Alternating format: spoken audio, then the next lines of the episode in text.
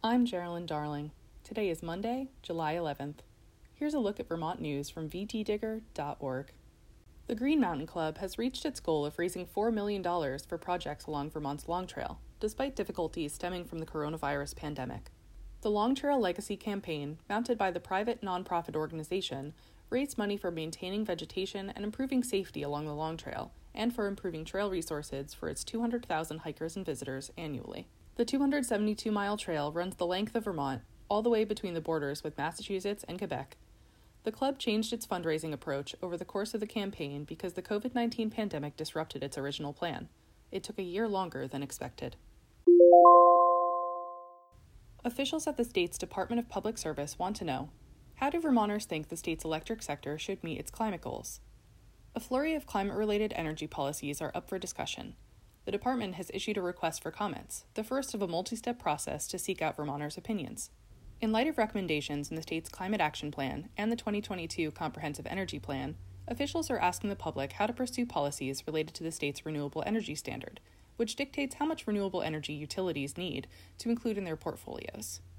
Both plans recommend bumping the standard from 75% renewable energy to 100% renewable energy by 2030 and the Comprehensive Energy Plan recommends parallel rules on how much of that energy should be low carbon or carbon free.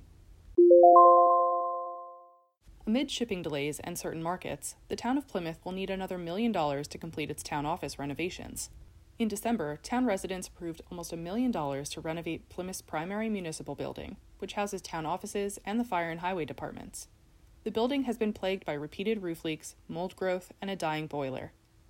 Drawing on existing funds, town officials did not plan to borrow money for the project, but now costs have risen, and Plymouth needs more money to complete the job. A Waitsfield firm has designed an energy efficient plan with a new roof, improved weatherization, heat pumps, and solar panels.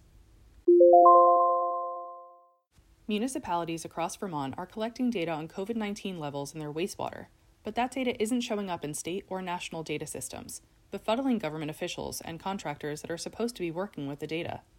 In February, local wastewater treatment plants announced they were participating in the U.S. Centers for Disease Control and Prevention's wastewater surveillance program for COVID 19.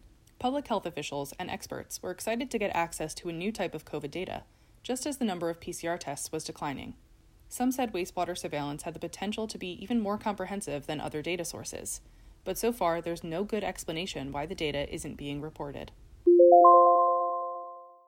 You can find all these stories and more at vtdigger.org.